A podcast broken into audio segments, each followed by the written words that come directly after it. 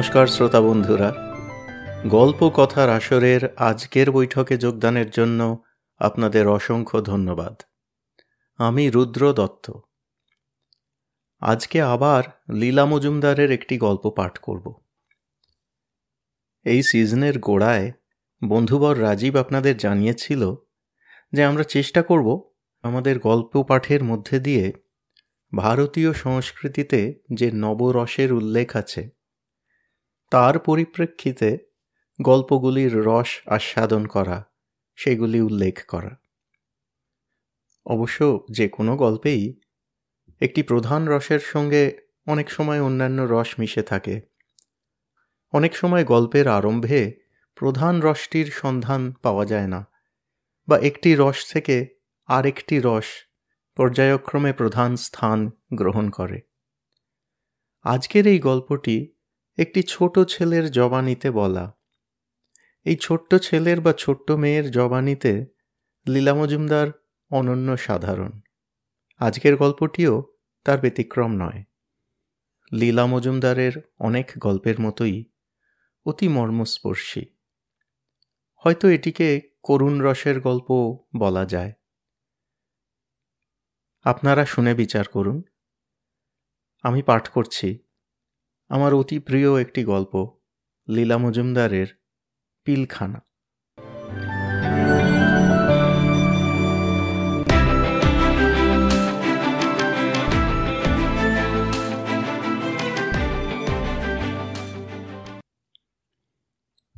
মন টন খুব খারাপ।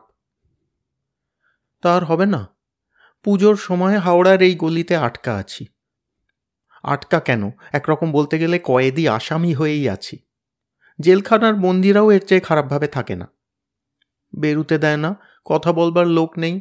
দেয়ালের ওই ছোট চারকোনা জানলাটা খুলে দিনে তিনবার আমার খাবার ঢুকিয়েই আবার দাম করে বন্ধ করে দেয়। পাছে আমার গায়ের জল বসন্তের বীজ ওদের গায়ে লেগে যায়। বাড়িতে তো দেখে এলাম মা রোজ রাতে বুনটির সঙ্গে এক খাটে শুয়ে ঘুমোচ্ছে। নাকি আমার পড়ার ব্যাঘাত হতে পারে? গায়ে গুটি গুটি মতো বেরুলে পড়ার কি করে ব্যাঘাত হয় বুঝলাম না। আর পুজোর ছুটিতে কেউ পড়ে নাকি? তা কে শোনে? অমনি বলা নেই কবা নেই, আমাকে বগল দাবাই করে এনে খুড়ো দাদু এইখানে পুড়েছে। কি খারাপ খেতে দেয় কি বলব? সবটাতে তেঁতুল গোলা। তাহলে নাকি জল বসন্ত হয় না? যত সব বাজে কথা। এখন সন্ধে হয়ে গেছে। আজ ষষ্ঠী। দূরে কাদের বাড়িতে পুজো হচ্ছে? কাছেও পুজো হচ্ছে, সব জায়গায় হচ্ছে, বাজনা বাজছে কিচ্ছু দেখতেও পাচ্ছি না। আমার জানলার নিচের গলিটা আসলে এই বাড়ির নিজস্ব গলি, বেশ চওড়া। ওদিকের বাড়ির সব জানলা ইঁট দিয়ে গেঁথে বন্ধ করা।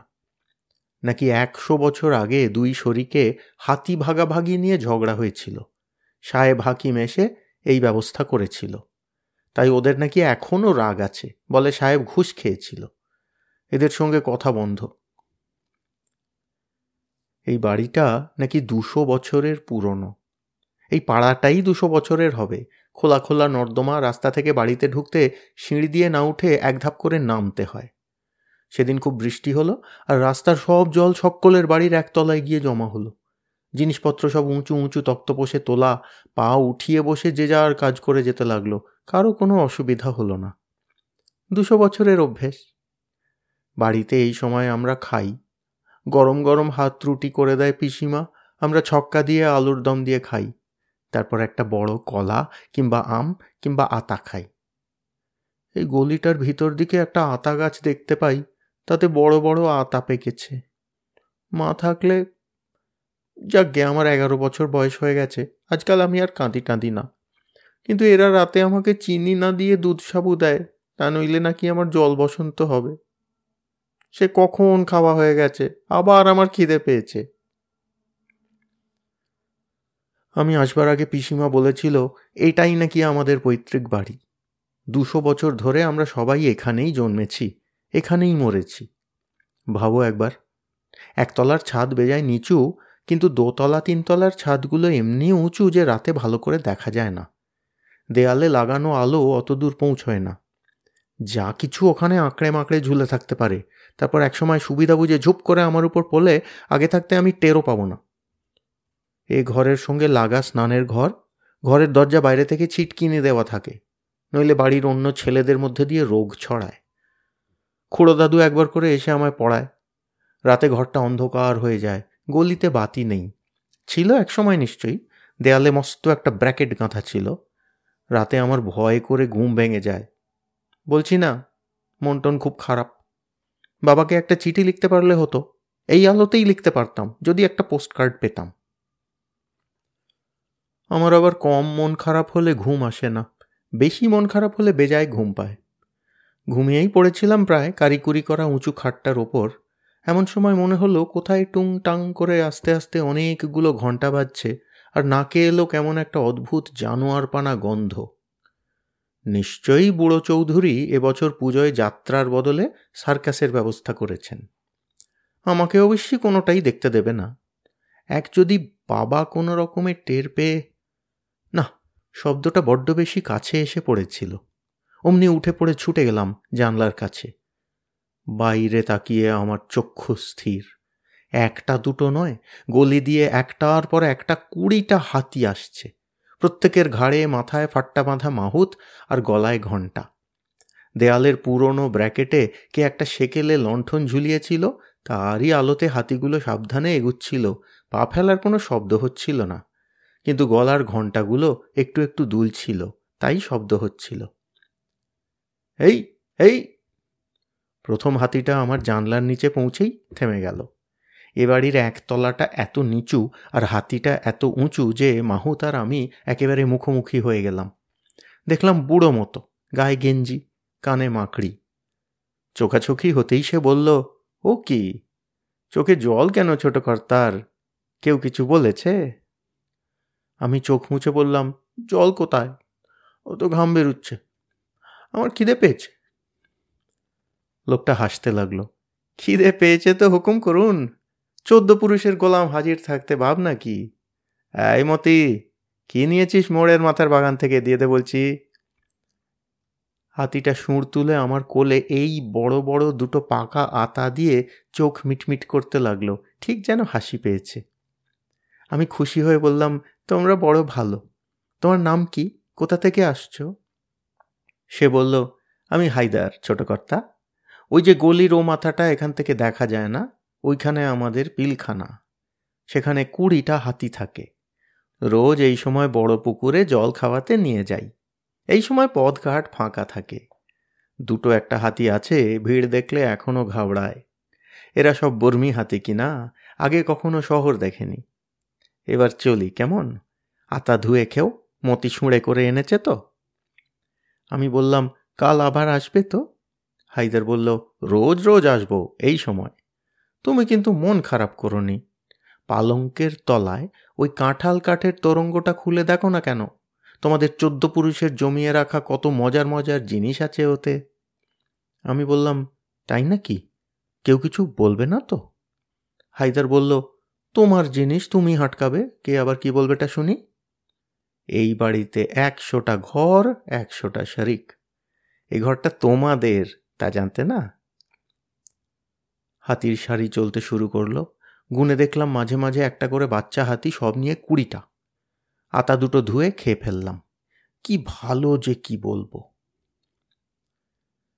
পরদিন সকালে উঠে গলি দেখে বুঝবার জো ছিল না যে রাতে ওখান দিয়ে কুড়িটা হাতি গেছে। তারা কখন ফিরেছিল, কে জানে? লণ্ঠনটাকেও দেখলাম নামিয়ে রেখেছে। একবার ভাবলাম খুড়ো দাদুকে হাতির কথা জিজ্ঞাসা করব। তারপরই মনে পড়ল বুড়ো চৌধুরীর সঙ্গে খুড়োদের একশো বছর কথা বন্ধ। তাদের ভাড়া করা হাতি রাতে খুড়োদের গলি দিয়ে খুড়োদের বড় পুকুরে জল খেতে যায় শুনলে খুড়ো তো রেগে চতুর্ভুজ হবেন, তার উপর হয়তো এ পথটাও বন্ধ করে দেবেন। তাহলে হায়দারের সঙ্গে আর দেখা হবে না। ভারী খিটখিটে খুড়ো দাদু, হাতির কথা তাকে কোনো মতেই বলা যায় না। তবু পড়তে বসে জিজ্ঞাসা করলাম, গলির ও মাথায় কারা থাকে খুড়ো দাদু? বেজায় রেগে গেলেন। তোর তাতে কি দরকারটা শুনি? পড়াশোনায় মন নেই, কেবল চারদিকে চোখ। বলে, এমনি হাঁড়ি মুখ করে বসে রইলেন যে, আমি তখন কিছু বলতে সাহস পেলাম না। উনি চলে যাবার সময় শুধু বললাম, একটা পোস্ট কার্ড দেবেন, খুড়ো দাদু, বাবাকে একটা চিঠি লিখব। আহ, আমার বাপের ঠাকুর দা এলেন। যা খবর নেবার আমি নিয়ে থাকি, সবাই ভালো আছে, তাই নিয়ে তোকে মাথা ঘামাতে হবে না। বললাম, বাইরে থেকে চিটকিনি দেবেন না। আমি বেরোবো না। খুড়ো দাদু বললেন, তারপর নিখোঁজ হয়ে গেলে তোর বাবাকে কি বলব শুনি? এই বলে বাইরে থেকে ছিটকিনি দিয়ে চলে গেলেন। দুপুরে খাটের তলার তরঙ্গটা টেনে বের করে খুললাম। আশ্চর্য সব জিনিসে ভর্তি। পুরনো বাঘবন্দি খেলার ছক্কাটা বোর্ড, রবার ছেঁড়া গুলতি, হলদে হয়ে যাওয়া পড়ার বই, ছেঁড়া কাপড় চোপড় আমার একটা ফটো দেখে অবাক হয়ে গেলাম, আমার এত পুরনো ফটো কি করে হবে? পিছনে আমার মতো হাতে লেখা মণি রায়, বাবার নাম। তাহলে বাবার ফটো। এ ঘরে বাবা কি ছোটবেলায় থাকতেন? সারাদিন বসে অনেক পড়াশুনো করে ফেললাম। কি করে বাবাকে একটা চিঠি লেখা যায়? সন্ধ্যের আগেই আমার দুধসাবু পৌঁছে দিয়ে খুড়ো দাদুরা সপ্তমী পুজো দেখতে গেলেন। তখন আমি জানলার কাছে বসে খুব খানিকটা কেঁদে নিলাম। এই এই এই দেখো, এ কি কাণ্ড? মুখ তুলে দেখি একেবারে নাকের সামনে হায়দারের মুখ। আজ মতি হাতিকে কিছু বলতে হলো না, সুঁড় বাড়িয়ে নিজের থেকেই আমার হাতে আতা গুঁজে দিল। ওর সুঁড়ে হাত বুলিয়ে দেখলাম, কি নরম, কি মোলায়েম। মতি আমার চোখের দিকে তাকিয়ে মিটমিট করে হাসতে লাগল, তার পিছনে হাতির শাড়ি দাঁড়িয়ে দাঁড়িয়ে দুলতে লাগল। হায়দার বলল, কি হয়েছে বলবেনি অমনি তাকে সব কথা বলে ফেললাম। শুনে হায়দার একটুক্ষণ চুপ করে বলল পোস্ট কার্ড আবার কি? মুখ্য বেচারি পোস্ট কার্ড জানে না। জিজ্ঞাসা করলাম, তোমরা বাড়িতে চিঠি লেখো না? তাকেই বলে পোস্ট কার্ড হায়দার বলল, চিঠি? চিঠি কে নিয়ে যাবে কর্তা? বছরে একবার নিজেই চিঠি হয়ে চলে যাই। কিন্তু তোমার জন্য তো একটা কিছু করতে হয়। আচ্ছা যদি ঘর থেকে ছেড়ে দিই, একা একা বাড়ি যেতে পারবে? খুব পারব, নিশ্চয়ই পারব। কিন্তু ওরা তো সদর দরজায় তালা দিয়ে গেছে, কি করে খুলবে? হাইদার হা হা করে হেসে উঠে বলল, শুনলি তো মতি, কই, লাগা দিকিনি? জানলা থেকে সরকর্তা সঙ্গে সঙ্গে মনে হলো, মতিহাতি হাঁটু দিয়ে একতলার দেয়ালটা একটু ঠেলে দিল, আর অমনি পরপর মড়মড় করে দেয়াল ভেঙে, জানলা ভেঙে নিচের রাস্তা অবধি দিব্য একটা সাঁকোর মতো হয়ে গেল। আমি আর অপেক্ষা করলাম না, অমনি পড়ার ব্যাগটা বগলে পুরে এক দৌড়ে নেমে এলাম। হাতির লাইন শুদ্ধ হাইদার ততক্ষণে হাওয়া, কোথাও ওদের দেখতে পেলাম না। আমি ছুটে মোড়ের মাথায় গিয়ে বাস ধরলাম। যখন বালিগঞ্জে আমাদের বাড়িতে পৌঁছলাম, তখন হয়তো রাত নটা বাবাদের খাবার দিচ্ছিল। আমাকে দেখে বাবার চক্ষু চড়ক গাছ। মা হয়তো বকবেন বলে তৈরি হচ্ছিলেন, আমি ছুটে গিয়ে বাবার কোলে মুখ গুঁজে কেঁদে কেটে একাকার করলাম। আমার গলার আওয়াজ শুনে বুনটিও ঘর থেকে বেরিয়ে এলো, কিছুতেই আর গেল না। বলল, আমি চেরে গেছি, কেন যাব? বলে হাউমাউ করে সেও বাবার কোলে মুখ গুঁজে কান্না জুড়ে দিল। ভারী ছিঁচকাদুনে হয়েছে মেয়েটা। তখনই আমাদের জন্য পুতুল, হকি স্টিক, বেলুন, মুড়ি লেবেন জুস সোন পাপড়ি নিয়ে জ্যাঠামশাই এলেন। আমরা বাবার গেঞ্জিতে চোখ টোক মুছে ফেললাম। অনেক রাতে বাবার পাশে শুয়ে ঘরে বন্ধ থাকার কথা হাইদার আর মতি হাতির কথা বাবাকে বললাম। বাবা অনেকক্ষণ চুপ থাকার পর বললেন, তোর জ্যাঠামশাই যখন তোর মতো, আমি একটু ছোট। আমাদের মা বাবা বর্মা থেকে আসার পথে জাহাজ শুদ্ধ নিখোঁজ হয়ে যান। ওই ঘরে আমরাও মাস তিনেক ছিলাম। বড় দুঃখে কষ্টে ছিলাম রে। তখনও রোজ রাতে হায়দার আসত হাতির শাড়ি নিয়ে। আমাদের ফল টল খেতে দিত। একদিন হঠাৎ বলল, কাল তোমাদের মা বাবা আসবে, দেখো। ওমা সত্যিই তাই। ঝড়ে পড়ে জাহাজ আসতে দেরি হয়েছিল। সবাই ভেবেছিল জাহাজ ডুবি হয়েছে। আরও কিছুদিন ছিলাম ওই বাড়িতে, কিন্তু হায়দার আর হাতিরা আর আসেনি। আমি বললাম, তোমরা কেন গলি দিয়ে পিলখানায় গিয়ে ওর সঙ্গে দেখা করলে না? বাবা আস্তে আস্তে বললেন, পিলখানা? পিলখানা কোথায় পাবো রে? সে তো আরও একশো বছর আগেই ভেঙে চুরে নিশ্চিহ্ন হয়ে গেছিল। বললাম আর দেখনি, বাবা? বাবা বললেন, না রে, শুধু দুঃখী লোকেরা ওদের দেখতে পায়।